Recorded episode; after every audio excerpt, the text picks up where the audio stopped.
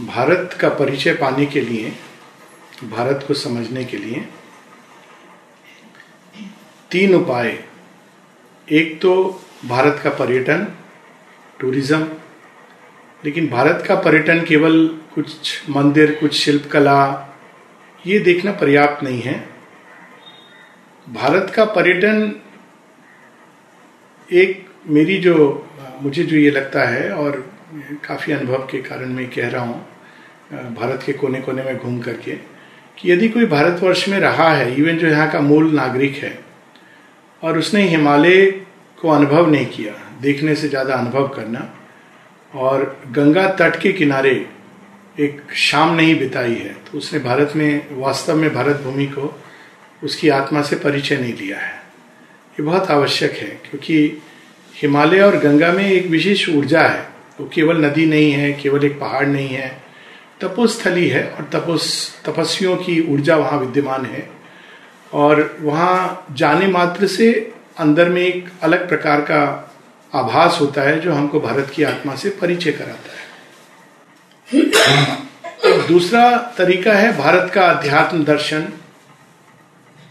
भारत में जो अनेकों अनेकों पुस्तकें दर्शन की, अध्यात्म की निकली, उनका अध्ययन करना या तो स्वयं या फिर किसी की सहायता लेकर।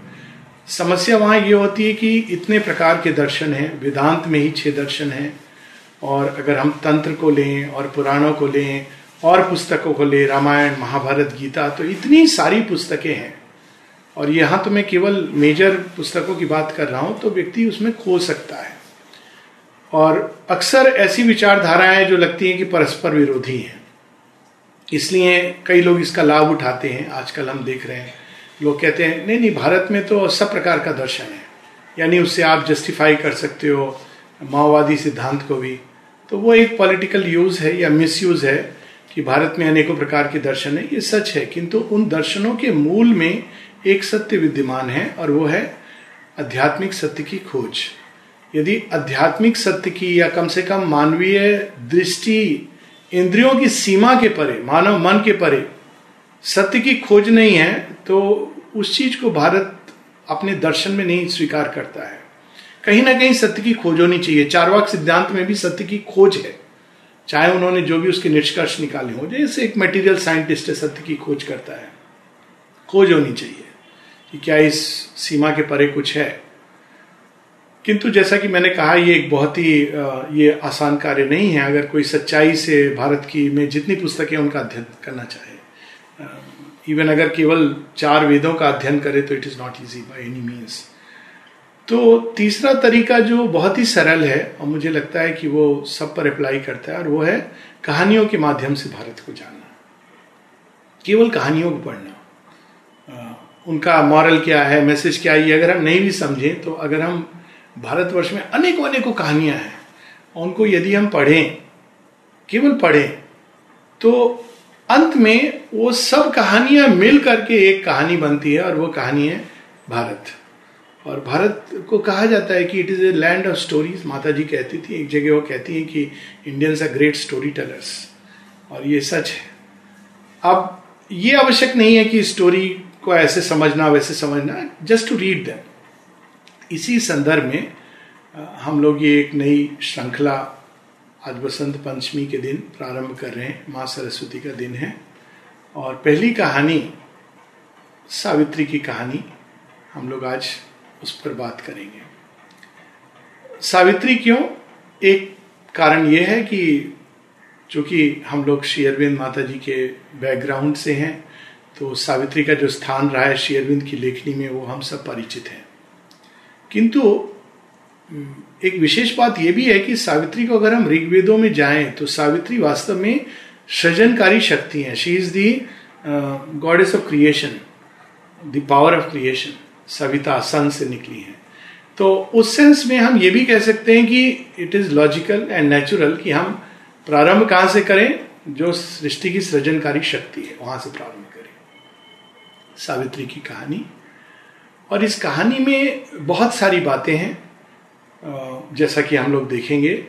और इसका सबसे जो पहली बार सावित्री कहानी का जो परिचय आता है, वो महाभारत में आता है। बैकग्राउंड बहुत ही अद्भुत है। जैसा कि हम लोग जानते हैं कि युधिष्ठिर एक गेम ऑफ़ डाइस में धूर्तता के कारण छला जाता है और अपना राजपाट यहाँ तक कि अपनी पत्नी को दांव पर लगा देता है और खो देता है। और उसके बाद दुर्योधन, दुशासन द्रौपदी का चीरहरण इत्यादि और अंत में उनका वनगमन। इस बैकग्राउंड से युधिष्ठिर के हृदय में कितना क्लेश और ग्लानी क्योंकि वास्तव में एक सात सात्विक मनुष्य के लिए ये आ, कैसे उसने कर दिया वो यही सोच रहा होगा इसी पीड़ा से जल रहा होगा कि ऐसा कैसे मैंने कर दिया। कोई भी अपनी पत्नी को दांव पर लगाना जो तुम्हारा है ही नहीं राज्य भी तुम्हारा नहीं है। He should have thought about it राज्य तुम्हारा कैसे जो तुमने दांव पर लगा दिया? खैर, युधिष्ठिर ऐसा करता है और बाद में एक किसी भी सात्विक मनुष्य की तरह, क्योंकि वो धर्मनिष्ठ है, वो एक पीड़ा में, पीड़ा का अनुभव कर रहा है। उस पीड़ा का समाधान ढूंढ रहा है। लेकिन चूँकि वो सात्विक मनुष्य है तो अपनी पीड़ा से ज़्यादा उसको द्रौपदी की पीड़ा सता रही है। जो एक उत्तम मनुष्य होता है, ये दो प्रकार के मनुष्य होते हैं। एक जो केवल अपनी पीड़ा से पीड़ित होते हैं और दूसरे प्रकार के मनुष्य होते हैं जो अपने निकटतम लोग वे जिनको वो चरिश करते हैं, जिनको प्रेम करते हैं, उनकी पीड़ा से पीड़ित होते हैं। उससे भी उच्च कोटि के होते हैं जो संसार की पीड़ा से पीड़ित होते हैं, जैसे बुद्ध शीर तो सावित्री सो, सावित्री की कहानी की बात हम लोग कर रहे हैं। तो युधिष्ठिर इस समय द्रौपदी की पीड़ा से पीड़ित है और उसके साथ एक प्रकार से वो सोच रहे हैं कि एक नारी का इस तरह से अपमान ये क्यों है? और इसका क्या, हल क्या होना चाहिए? तो वन पर्व में ये कहानी आती है, जब वो जाते जाते अनेकों ऋषियों के आश्रम में जाते हैं, उसमें एक मारकंडे ऋषि हैं वन ऑफ़ द इमोटल्स और मारकंडे ऋषि से वो ये प्रश्न करते हैं।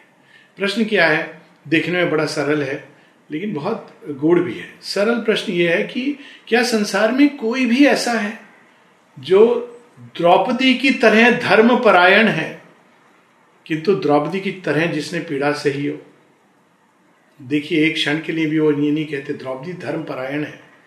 इतना सब कुछ होने के बाद भी वो अपने पाँचों पतियों का साथ नहीं छोड़ती है। वो उनके साथ वन में जाती है। कोई और नारी हो तो रिबेल करे कि बाकी तो बाद में तुमने मुझे दाव पर लगाया। मॉडर्न लैंग्वेज में she would say to help with you that the end of the story और वो चली जाएगी, और वो ठीक है, ये आज का युग धर्म है, और ये नहीं कि ये गलत या सही है, वो उसकी बात बाद में। किंतु द्रौपदी फिर भी साथ में आती है। साथ में द्रौपदी एक ऐसी भावना को नहीं लेके पोस रही है जिसमें वो गिल्ट में ह्यूमिलेशन में अरे मैं तो इतनी खराब हूँ, मेरे साथ ऐसा हुआ। उसके अंदर एक अलग शक्ति है, वो एवेंज करना चाहती है। एक जस्टिस होनी चाहिए, वो न्याय चाहती है। और इसलिए भी वो उनके साथ में है। तो उस उस भाव से पीड़ित है। द्रौपदी इसलिए पीड़ित नहीं है कि ओ मेरे साथ ऐसा हो गया, मैं दुखारी नारी हूँ, अबला हूँ। वो जानती है, वो इस पीड़ा से वो निदान चाहती है। तो मार्कंडे का जो जवाब है, वो बड़ा विचित्र है, क्योंकि वो ये नहीं बताते कि हाँ ऐसा हुआ है, बहुत नारियों के साथ ऐसा हुआ है, ये संसार है, ये समाज है, न्याय व्यवस्था देखो, राजा ऐसे। ये कुछ उत्तर नहीं देते हैं। वो मार्ग दिखाते हैं।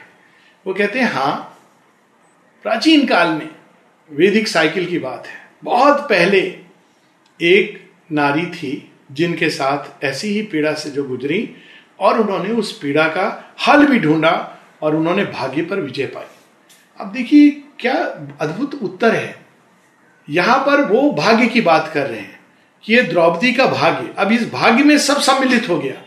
युधिष्ठिर का अंधा होना, शकुनी की धूर्तता, किसी का एम्बिशन भीष्म के अंदर वर्चू उसको पकड़कर बैठ जाना, ये सब चीज़ें मिलकर भाग्य। लेकिन एक नारी थी जिन्होंने अपने ही अंदर जो शक्ति को जगाकर भाग्य पर विजय पाई, और वो कहते हैं उनका नाम है सावित्री। अब सावित्री की कहानी शुरू होती है, जो महाभारत में केवल 700 वर्सेज में है, और कहानी कहाँ से शुरू होती है कि अशुपति संतति के लिए यज्ञ कर रहे हैं। ये पुरातन काल में था कि यज्ञ करते थे संतान के लिए। अब आज के समय में लोग पूछते हैं, यज्ञ करके संतान? ये संतान तो ऐसा नहीं होती है तो बायोलॉजिकल प्रोसेस है। ये वो लोग कहते हैं जो ये डिवाइड करते हैं बायोलॉजिकल प्रोसेस है और ये कुछ और है। लेकिन प्राचीन भारत में इन दोनों को एक करके भी देखा जाता था। इनर प्रोसेस आपकी आंतरिक अवस्था से रिलेट करती हैं अकल्ट प्रोसेस अकल्ट शक्तियों के साथ रिलेट करती हैं स्पिरिचुअल एक स्टेट ऑफ़ कॉन्शियसनेस है और बायोलॉजी एक एक्शन है। तो उस एक्शन के पीछे ये सब जुड़ा हुआ है।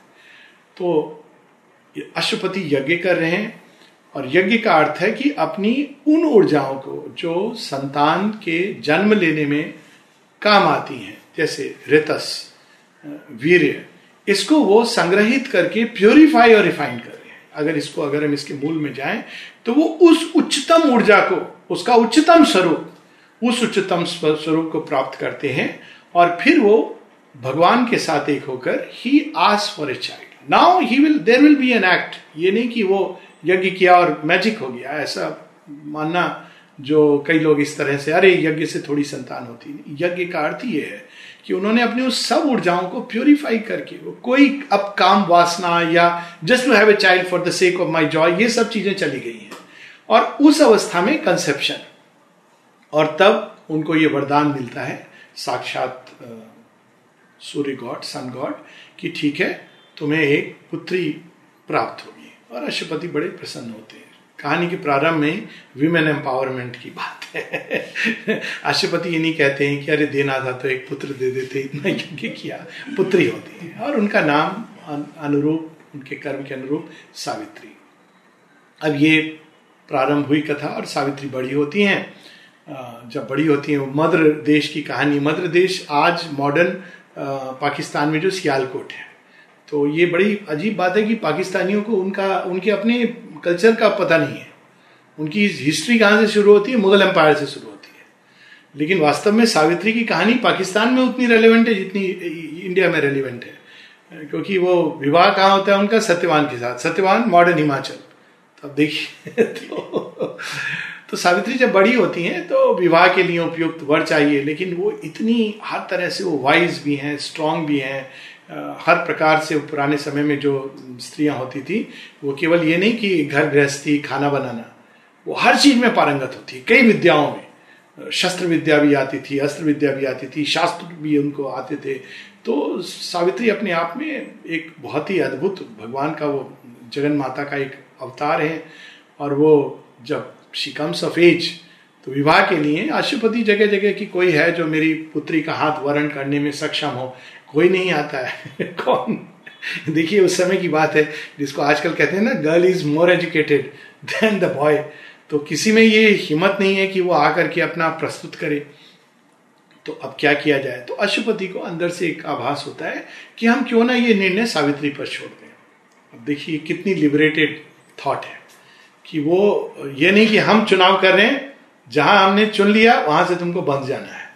सावित्री को वो कहते हैं, बेटी, तुम जाओ तुम्हारे अंदर वो ज्ञान है, मैंने तुमको इक्विप करके बड़ा कर दिया। ये माता पिता का कार्य होता है कि बड़ा कर देना बच्चे, और यदि उसके बाद भी उनको डर है कि बच्चे सही रास्ते पर नहीं जाएँगे तो उनको अपने ऊपर देखना चाहिए। मे भी हमने कुछ कमी छोड़ी है। तो अब उन्होंने बच्ची बड़ी हो गई है इक्विप हो गई है, और उनको ये अपनी शिक्षा पर, संस्कारों पर, और सबसे अधिक सावित्री के अंदर जो वो देख रहे हैं, एक विजडम का आना, उस पर उनको भरोसा है कि ये जाके जो भी चुनाव करेगी, वो अच्छा चुनाव करेगी। जगह जगह से गुजरती हुई जंगल, पर्वत, नदी, नाले मुनियों के आश्रम, राज, दरबार, इनसे गुजरती हुई सावित्री फाइनली शाल्व देश में जाती हैं। और शाल्व देश के जो राजा थे दुमत सेना, वो भाग्य ने एक ऐसा टर्न लिया, नेत्रहीन हो गए और उनको राज्य से निष्कासित कर दिया गया। और वो अपनी रानी, उनके साथ में एक वन में निवास कर रहे होते हैं फॉरेस्ट के कोने में अपने राज्य से बहुत दूर। और उनका पुत्र है सत्यवान। और सावित्री अपनी यात्रा में अचानक सत्यवान को फॉरेस्ट में देखती हैं, जंगल में देखती हैं और वो कुल्हाड़ी लेकर के वृक्ष के ऊपर चढ़ा हुआ है। देखने से ऑर्डनरी वुड कटर लगता है। लेकिन सावित्री की दृष्टि एक साधारण दृष्टि नहीं है। वो देख के ही जान जाती है कि ये कोई साधारण मनुष्य नहीं है। देखिए, यहाँ पे कितनी अगेन हम लिबरेट होते हैं कि व्यक्ति की पहचान उसके वस्त्र, उसके बाहरी प्रोफेशन से नहीं व्यक्ति की पहचान अंदर होती है। और सावित्री जान जाती हैं कि यही वो है जिसके साथ मुझे अपने जीवन में आगे बढ़ना है। अपने, पहले विवाह केवल एक कन्वीनियंस नहीं होता था कि हस्बैंड की फोर फिगर सैलरी देखी जाए और वाइफ का केवल मुखड़ा देखा जाए। It was a means for the fulfilment of a greater idea कि दोनों एक, दो अभिप्साएँ जुड़ करके जब एक कर्म करेंगी तो उसका एक अलग अलग शक्ति होती है। तो वो सत्यवान को पसंद करती हैं और साथ में दोनों का गंधर्व विवाह होता है।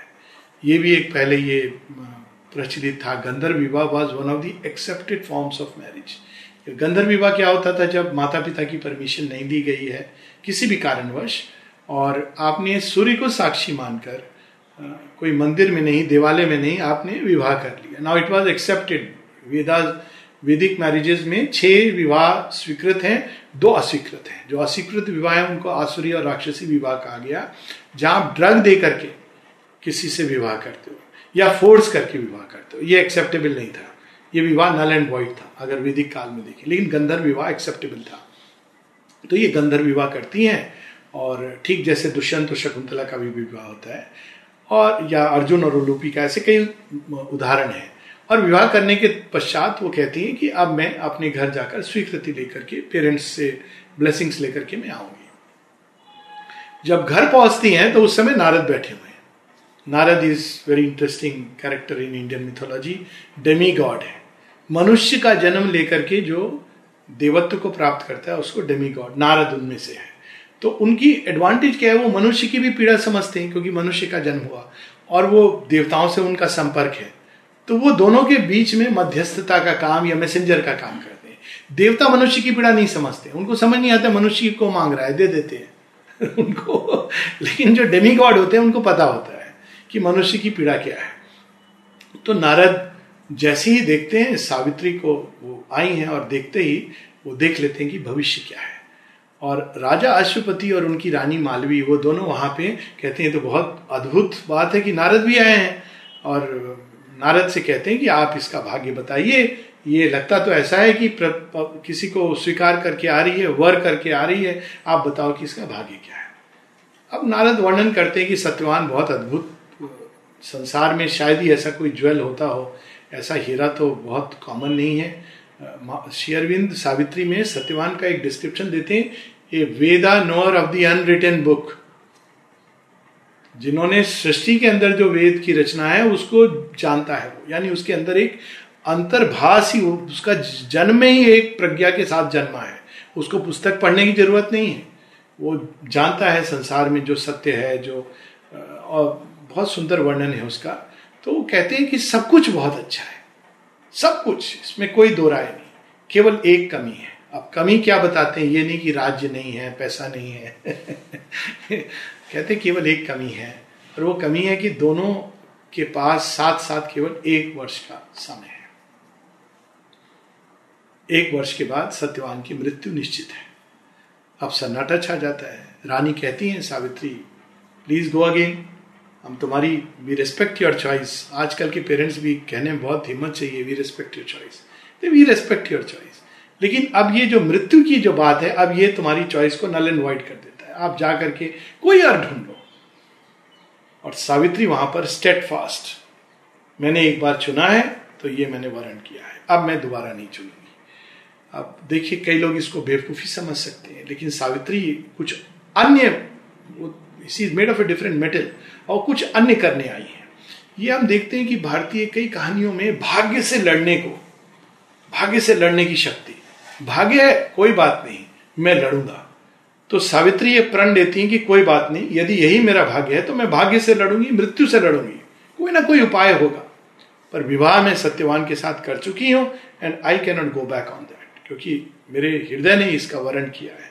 ये कोई पेरेंट्स के द्वारा रचा हुआ विवाह नहीं है, कि जहाँ मैं ये सोचूं कि नहीं, मैं एक बंधन में बंध गई, बाँध दी गई, ये मेरे हृदय ने वर्ण किया है।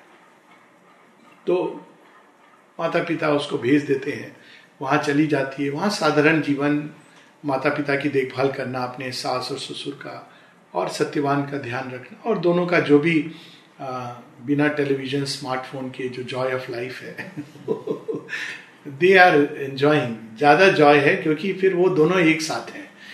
स्मार्टफ़ोन और टेलीविज़न से दूरियाँ बढ़ गई हैं। एक ऐसा इन्वेंशन है जो मनुष्य को मनुष्य से अलग कर रहा है एक दूसरे प्लेन पे सबको सबके साथ जोड़ रहा है। Like Facebook friends but hardly one in reality तो थैंकफुली वो एक ऐसा युग है जहाँ टेक्नोलॉजी ने अभी इस तरह का प्रवेश नहीं किया है और दोनों बहुत सुंदर समय आपस में व्यतीत करते हैं एक दूसरे को जानने में, समझने में, उस फॉरेस्ट के बीच। लेकिन कहीं ना कहीं सावित्री को ये मालूम है। पर सावित्री के यहाँ बहुत अद्भुत चरित्र बताया गया है कि सावित्री किसी को बताती नहीं है कि मुझे मालूम है हम क्या करें, कैसे करें, कोई कुछ भी नहीं, किसी को ज्ञात नहीं होता। सत्यवान को भी नहीं ज्ञात है कि उसके हृदय में क्या पीड़ा है। और फिर वो दिन नज़दीक आता है तो कहानी में मारकंडे बताते हैं, ऋषि मारकंडे कि वो तीन रात का एक व्रत रखती है, त्रिरात्र व्रत। और उसमें वो ना अन्न ग्रहण करती, ना जल ग्रहण करती, बड़ा कठिन व्रत रखती हैं। अपने अंदर उस शक्ति को अर्जित करने के लिए और जागृत करने के लिए जिससे वो यम से लड़ सके।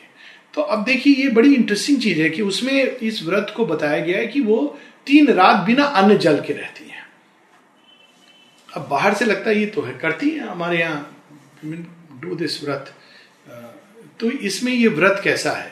अगर देखा जाए तो शरीर की जो सबसे अधिक कठिनाई होती है, वो भूख और प्यास होती है।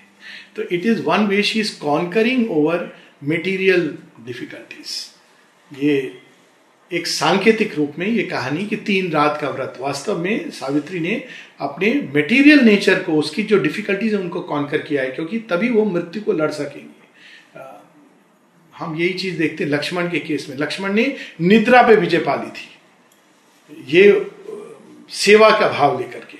क्योंकि बिना उसके आप नहीं इन पावर से लड़ सकते हो। यदि आप स्वयं इनके दास हो तो वो मटेरियल नेचर पर मटेरियल जो भूख, प्यास है इन चीज़ों पर विजय पा करके सावित्री अब सज्ज है।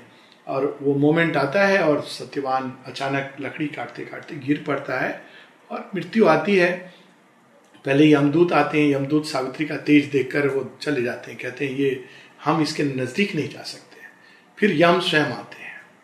और वहाँ से कहानी का ये मुख्य भाग शुरू होता है कि वो जब सत्यवान को लेके जाते हैं तो सावित्री पीछे पीछे अनुसरण करती है। थोड़ी दूर बाद मृत्यु कहती है कि, तुम मेरे पीछे आ रही हो। कौन हो तुम? तुम्हारा तो यहाँ कोई स्थान नहीं है। तो सावित्री कहती, मैं तुम्हारी मित्र हूँ। मित्र? कैसे मित्र? कहती, मैंने तुम्हारे साथ चली हूँ, इतने कदम। तो तुमको मित्र का धर्म निभाना है। नाउ यू सी सावित्री उसको धर्म सिखा रही है। तो तो धर्मराज है। कहते हाँ ठीक है। तो मित्र का धर्म में कैसे निभाऊं? अच्छा तुम कुछ मांग लो मैं तुम्हें दे दूँगा। पर हाँ सत्यवान की आत्मा को मत मांगना। सावित्री कहती है ठीक है तो मित्र का अगर धर्म निभा रहे हो तो ऐसा करो। आ, मुझे वो सब दो जो सत्यवान ने चाहा था अपने माता पिता के लिए। व्हाट ए ब्यूटीफुल वे तो सत्यवान क्या चाहता था? मेरे पिता का राज्य मिल जाए नेत्रों की ज्योति मिल जाए। एक बूंद में कितनी सारी बूंस मांग तो वो सारी बूंस मिल गई। उसके बाद यम कहते हैं, संतुष्ट, वापस जाओ पर सावित्री पीछे पीछे चल रही है। फिर वो मुड़ के देखते हैं, अब क्या हुआ? तो सावित्री कहती है, अब मैं पत्नी का धर्म निभा रही हूँ। कहते हैं, ये धर्म नहीं, यहाँ ये धर्म है, मेरा नियम ये है, मेरा धर्म ये है कि मर्त लोक का प्राणी अब इस पॉइंट के आगे इस क्षेत्र में प्रवेश नहीं कर सकता। आप जीवित रहते हो, यहाँ आ नहीं सकते ये मेरा नियम है। तो सावित्री कहती है, लेकिन मैं तो अपने नियम से बंधी हूँ। तुम्हारा क्या नियम है? तो कहती है कि, मैं तो जहाँ मेरे पति जाएँगे, वहाँ मैं जाऊँगी। क्यों? ये कौन सा नियम है? तो सावित्री कहती है, सामाजिक नियम हो या ना हो, लेकिन ये मेरे प्रेम का नियम है। It is the law of love तो अब ये धर्मराज बड़े असमंजस में ये तो धर्मराज है तो बात तो सही कह रही है। तो धर्मराज कहते हैं, बातें तो तुम नीतिपूर्ण कह रही हो, लेकिन अब मैं क्या करूँ? तो अच्छा ऐसा है, तुम मांग लो एक और वरदान, लेकिन सत्यवान की आत्मा को मत मांगना। तुमने धर्म परायण है तो सावित्री कहती है कि ठीक है, आप ऐसा कीजिए शतपुत्रवती भवा का आशीर्वाद दे दीजिए। सौ पुत्र हो मेरे। तो कहते हैं, ठीक है ग्रांटेड अब आगे बढ़ते हैं। फिर सावित्री पीछे आ रही है। तो फिर वो कहते हैं अब क्या हुआ? ये फाइनल फ्रंटियर है यू कैंट गो बियॉन्ड कहते हैं आपके वरदान के कारण में आ रही है। मेरे वरदान के कारण हाँ, सौ पुत्र होंगे। कैसे होंगे? बिना सत्यवान के होंगे नहीं। क्यों तुम किसी और से विवाह करो? नहीं वो तो अधर्म हो जाएगा। आप मुझे अधर्म की सलाह दे रहे आप तो धर्म राज हैं। आप मुझे धर्म की सलाह दीजिए। आप बताइए कि किस तरह धर्म का पालन करते हुए मेरे सौ पुत्र हो? या तो आपका वरदान व्यर्थ जाएगा। तब धर्मराज असमंजस में तो कहते हैं अच्छा मांग ले कुछ। इस बार वो ये नहीं कहते कि सत्यवान की सोल मत मांगना। तो कहती है, मुझे तो वही चाहिए और वो he is compelled to this is how the story runs जब वापस आते हैं तो राज्य भी है और दृष्टि भी है और सत्यवान है। कहानी बहुत अच्छी है और ये the beauty of this story की कई वैदिक स्टोरीज हैं, एक से एक। लेकिन it has been preserve through a living tradition अभी भी वट सावित्री का व्रत होता है अलग अलग क्षेत्र में अलग तरह से। सो so, इन कहानियों को भारत ने अपने मनस पटल पे एक ट्रेडिशन के रूप में प्रिजर्व किया। अर्थ लोग भूल गए तो अब इसके हम अर्थ पे जाएँ। प्रारंभ से ही हम देखें कि ये जो कैरेक्टर्स हैं इनके नाम ही सांकेतिक है। शेयरविंद बताते हैं इसके बारे में। तो सावित्री कौन है? Daughter of the sun the word the power वो जो संसार में सब कुछ कर सकती है, उनके लिए कुछ भी असंभव नहीं, यहाँ तक कि मृत्यु को जीतना भी असंभव नहीं है। वो एक ऐसी शक्ति है जिनको यदि मनुष्य अपने अंदर धारण करे, धारण करने से ज़्यादा यदि अपने को, उनको दे दे तो वो मनुष्य को मृत्यु के मुख से वापस ला सकती है। This is the powers this is Savitri she is the original creatrix power क्योंकि सृष्टि की उन्होंने रचना की है और यहाँ तक कि सृष्टि की रचना में जो कुछ भी रचित हुआ है इंक्लूडिंग द गॉड्स वो अदिति भी है मदर ऑफ़ द गॉड्स है। धर्मराज की भी माँ है, यम की भी माँ है तो उनका आदेश कोई टाल नहीं सकता। तो Savitri is the word of God she is the divine power और वो किस लिए आती हैं? She has come to liberate किसको? सत्यवान को। सत्यवान की क्या विशेषता है कि उसने स्वयं को सावित्री के हाथों में सौंप दिया है? और सत्यवान कौन है? शेरविंद बताते हैं it is the soul of man कैसे सोल ऑफ़ मैन सत्यवान। सत्य का जो धारण करता है। कौन धारण करता है? मन, प्राण, शरीर नहीं करता है। सोल करती है।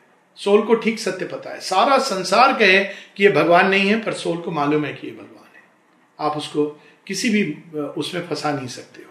So Satyavan the soul of man तो वो किस लिए आई है? सोल ऑफ़ मैन को मृत्यु से मुक्ति। मृत्यु से कैसी मुक्ति? सोल तो इमोटल है। मृत्यु से मुक्ति यानी मृत्यु अब किसका प्रतीक है? वह सब कुछ जो अंधकार में है। अचित, अंधकार, मिथ्यात्व, जिसने हमारी सोल को अनेकों अनेकों बंधनों में डाला हुआ है। This is the original bondage karma is not the bondage कर्म के पीछे ये जो प्रेरणा है, ये सारे जो महानुभाव, जो पड़े हुए हैं, जो कंपेल करते हैं हमारे मेंबर्स को, इधर, उधर, पाप वृत्ति, लोभ वृत्ति मोह इत्यादि में जो बांधते हैं, उन पाशों को। इसीलिए यम को हमेशा दिखाते हैं भैंसे पर और पाश लेकर के। पाश क्या है यम का? ये पाश है। तो इस पाश से यम के मुक्त करना आत्मा को, ताकि वो अपने स्वरूप को जान सके सके जो इमोटल है। ये तो एक पार्ट है। यानी मृत्यु से जो मुक्ति है, ये पहला पार्ट है। To know yourself and know that part which is free from the clutches of ignorance death बहुत बड़ी बात है। सावित्री में भी शेयरविंद दो लेवल्स पे ये मुक्ति की बात करते हैं। लेकिन सावित्री केवल आत्मज्ञान द्वारा मुक्ति की बात नहीं है। वो कहती है to come back into the mortal body अब मॉटल बॉडी में यदि वापस आना है, देही को देह छोड़ने के बाद मतलब जितनी भी लॉज ऑफ़ नेचर है, उन सबको आपको मास्टर करना है including the laws of material nature अगर आपने उनको मास्टर नहीं किया है तो यह संभव नहीं है। अब कुछ समय पूर्व, पचास वर्ष पूर्व लोग हँसते होंगे। मैं मिला हूँ ऐसे लोगों से। आजकल भी कई बार कभी कभी लोग मूर्खतापूर्ण से कहते हैं कि, अरे, ये थोड़ी पॉसिबल है कि फ़िज़िकल इमोर्टेलिटी वैज्ञानिक सोच रहे हैं कि ये पॉसिबल है। लेकिन रिलीजन जो ये कथा को पढ़ते हैं और जो रिलीजन और स्पिरिचुअलिटी की बात करते हैं, वो कहते हैं ये पॉसिबल नहीं है। ये बड़ा अजीब विरोधाभास है। वैज्ञानिक जो मेटेरियल साइंटिस्ट विश्वास नहीं करता है, वो कहता है संभव है। संभव है, यदि आप सारी उन फोर्सेस को जान जाओ और नेचुरल मास्टरी करो तो ये संभव है। ये फोर्सेस की मास्टरी की बात हरिण्य कश्यप और प्रहलाद की कथा में भी आती है, लेकिन वो किसी और दिन। तो ये संभव है, संभावना है। सत्यवान वास्तव में जीवित हुआ या नहीं हुआ, ये बात इंपॉर्टेंट नहीं है। इंपॉर्टेंट ये बात है इस समय कि इवन फ़िज़िकल इमोर्टेलिटी की बात हज़ारों वर्ष पहले किसी ने देखा और मार्ग बताया। वो मार्ग क्या है? उस शक्ति का, जो परम शक्ति है, जो ओरिजिनल पावर है, उसका पहले हमारी आत्मा के अंदर, फिर उसका देह के अंदर संचार होना। It has been foreseen और यदि वो फोर सीन है तो एक दिन वो निश्चित रूप से घटित होगा। अशुपति कौन है? लॉर्ड ऑफ़ द हॉर्स तपस्वी है। और जैसा हमने बताया, कैसी तपस्या कर रहे हैं वो? यज्ञ। यज्ञ बाहर की चीज़ नहीं है कि वो हवन कर दिया और मंत्र उच्चारण कर दिया। वो एक प्रणाली थी प्रिजर्व करने के लिए एक डीप ट्रूथ को, एक मेटाफर अब वो, उसका जो रियल यज्ञ है, वो अपने अंदर ऊर्जाओं को रिफाइन करते जाना। किस भी मार्ग से, कुछ लोग म्यूज़िक के द्वारा रिफाइन करते हैं ऊर्जाओं को। पेंटिंग के द्वारा करते हैं थॉट के द्वारा करते हैं कंसंट्रेशन के द्वारा करते हैं। प्रेम को रिफाइन करते हैं और इस प्रेम की ऊर्जा को सावित्री रिफाइन कर रही क्योंकि प्रेम के अंदर वो शक्ति है जो विजय पा सकती है। अशुपति ने ज्ञान की ऊर्जा को रिफाइन किया, इसलिए उनके पास भविष्य चुनने की शक्ति नहीं है, लेकिन उनके पास सावित्री को लाने की शक्ति है।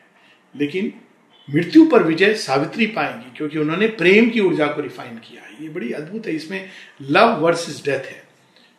मृत्यु क्या है? अचित अंधकार। प्रेम क्या है? वो जोड़ता है हमको सृष्टि के आदि मूल तत्व से। परमात्मा की शक्ति से। इसीलिए भक्ति को सबसे बड़ी शक्ति कहा गया है। बहुत से मार्ग हैं, लेकिन भक्ति का मार्ग सबसे सुलभ और सबसे सहज और if there is a fast approach to the divine it is through bhakti. ये और बात है कि सबको इसका वरदान नहीं मिलता है। It is only possible by gift of grace लेकिन इसमें वो शक्ति है। तो सावित्री के अंदर वो प्रेम की शक्ति है। इसीलिए उनका नाम सती में आता है। सती में और किन का नाम आता है? बड़े, बड़ी अद्भुत स्टोरीज हैं। स्टोरीज हम लोग बाद में, लेकिन नाम सुनकर आश्चर्य होता है। एक नाम आता है द्रौपदी का, जिनकी पाँच पति है। कुंती का नाम आता है, सती हैं। उनके जीवन तो खैर तपो में रहा। एक नाम आता है मंदोदरी का, जो असुर राज की पत्नी है। एक नाम आता है वानर, वाली की पत्नी का। इट्स वेरी इंटरेस्टिंग कि ये सती है। इनका नाम कहा जाता है पंच कन्याओं में इनका नाम लिया जाता है। और अनेकों अनेकों जैसे अनुसुईया अरुंधति इत्यादि अनेकों सतियों के नाम है। ये सती कौन होती थी? ये सती वो नहीं है कि हस्बैंड की डेथ हो गई, अब मैं जल जाऊँगी। ये तो अगेन एक उस मीनिंग को नहीं समझा गया तो डिस्टॉर्ट हो गया। सती वो है जो सत्य में स्थित है। उसका सत्य कहाँ है? हृदय के अंदर। प्रेम के सत्य में जो स्थित है। तो उसके अंदर इतनी शक्ति होती थी। अगर हम भारतवर्ष की स्टोरीज को पढ़ें, सबसे ज़्यादा शक्ति अगर किसी में देखी गई है, तपस्वियों में नहीं, वो सतियों में है। और ऐसी ऐसी शक्ति की वो देवताओं को बच्चा बना दे भाग्य को बदल दे, दिन रात को रोक दें, सूर्य की गति रोक दें इट्स अमेजिंग और वो पावर कहाँ से आती थी? वो हृदय में प्रेम की ऊर्जा, क्योंकि प्रेम के अंदर वो रूपांतरणकारी शक्ति है और वो उसको एक निष्ठ बना के रिफाइन करते करते, वो इतनी शक्तिशाली हो जाती थी कि वो डिसाइड करती थी कि मेरे पति का भाग्य क्या होगा। अभी भी भारतवर्ष में ये मान्यता है कि जहाँ नारी का मान होता है, वहाँ श्री नहीं आती है, संपदा नहीं आती है। तो अगर आपको रियली संपदा चाहिए इवन आउटर संपदा you must respect the women क्योंकि उसके अंदर ये पावर है। चाहे वो उसको यूटिलाइज करे अवेकन करे या नहीं करे, पर वो शक्ति है इन बिल्ट है। सता नहीं होता था, कोई मनुष्य, कोई पुरुष नहीं। पर नारी के हृदय, क्योंकि वो हृदय प्रधान है, और उसके अंदर ये संभावना है, उस प्रेम की शक्ति को पूरी तरह अल्टीमेट पावर जागृत करने की। और अनेक अनेकों नाम हैं, उनकी स्टोरीज हम लोग कभी और धीरे धीरे करके बात होगी उनकी। तो यहाँ सावित्री ने अपने अंदर सतित्व की शक्ति को जगाया हुआ है और उस शक्ति के आगे मृत्यु भी हार जाती है। यानी वो मृत्यु के घर में जाकर वापस ला सकती है। अब देखिए, इसी का डिस्टॉर्शन क्या हुआ? जब हस्बैंड को जलाया जा रहा है तो तुम भी ज़बरदस्ती चले जाओ। क्या पता तुम लेकर के आ जाओ। Now this is a obviously gross distortion much profound truth तो सावित्री एक सती है और उस प्रेम की शक्ति के साथ मृत्यु से लड़ने जाती है। अंततः कैसे वो विजय पाती हैं, ये केवल एक विजय यात्रा नहीं है, ये मृत्यु के रूपांतरण की यात्रा है। और ये बहुत ही प्रफाउंड स्टोरी है कि मृत्यु वास्तव में कौन है, यम यम सूर्य से जन्मे और फिर वो यहाँ पर अंधकार के क्षेत्र के राजा हैं। और वो राज्य करते करते, जैसे होता है कि अंधेर नगरी में अगर एक अंधा राजा राज्य कर रहा हो तो वो धीरे धीरे वो वही अंधकार से लिपट जाता है और वही अंधकार को ही वो कानून बना देता है। तो ऐसा कुछ हुआ है, कई ऐसे वेदों में कहानियाँ हैं जिनकी हम बाद में बात करेंगे, जो पूर्व देवा थे, लेकिन जो गिर करके अंधकार में हो गए। तो यम भी ऐसे ही है। तो यम की जो का जो नियम है, कठोर नियम, जिसके अंदर प्रेम का, सहिष्णुता, इन सब का कोई स्थान नहीं है। वो केवल ये नियम है कि भाई इसका टाइम आ गया मरना है। वो ये नहीं, उसके अंदर करुणा, प्रेम, इन चीज़ों को का कोई स्थान नहीं है। रोग शोक इनका स्थान है जो भी उनके एजेंट्स है। शरीर है शरीर का तो विघटन होना ही है। जैसे ही हम इस मानसिकता को स्वीकार करते हैं मतलब हम रोग को एक प्रकार से स्वीकृति दे रहे हैं वार्धक्य को स्वीकृति दे रहे हैं। सो so, ये यम का क्षेत्र है। लेकिन सावित्री का कार्य केवल सत्यवान को वापस लाना नहीं है उनको यम को फिर से धर्म का मार्ग दिखाना है। तो वो धीरे धीरे इस कहानी में यम का रूपांतरण है।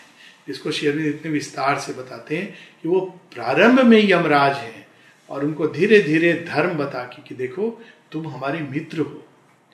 तुमको मेरा कार्य करना है। किसके मित्र हो? सावित्री का। You are an instrument of God तुम्हें राज दिया गया है। तुम मैनेजर हो, मालिक नहीं हो। मैनेजर का काम करो। तो पहली चीज़ सावित्री क्या बताती है? You are a friend so act like a friend don't act like an enemy of me मैं ओरिजिनल शक्ति हूँ। दूसरी चीज़ वो क्या बताती है? जब यम फिर मुड़ते हैं कहते हैं, क्या चाहिए? तो कहते हैं शतपुत्र बहु तुम्हारा काम जीवन देना है। मृत्यु का एक रूप है जो जीवन देता है। यदि आप पुरानी चीज़ें नहीं जाएँ तो नव जीवन का संचार नहीं होगा। और जब भी आप देखोगे कि वेदों में ऑफ़ स्प्रिंग्स की बात हुई है it is about birth of new things new consciousness new power तो बड़ा विचित्र है कि यम जो जीवन लेते हैं, वो शत्रु पुत्र वती भव का वरदान दे देते हैं। इनका तो काम केवल अचानक ही रियलाइज़ की नहीं मेरे अंदर तो जीवन देने की शक्ति है।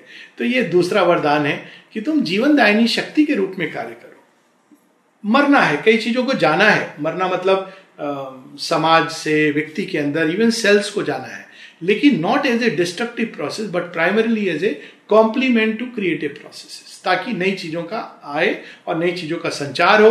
और जब सही समय आ गया है तो देह त्याग करके एक नए देह को धारण दिस मच इज़ फाइन लेकिन आप किसी को भी कभी भी यंग एज में उठा लेते हो, ये कोई माफिया राज नहीं है आपका।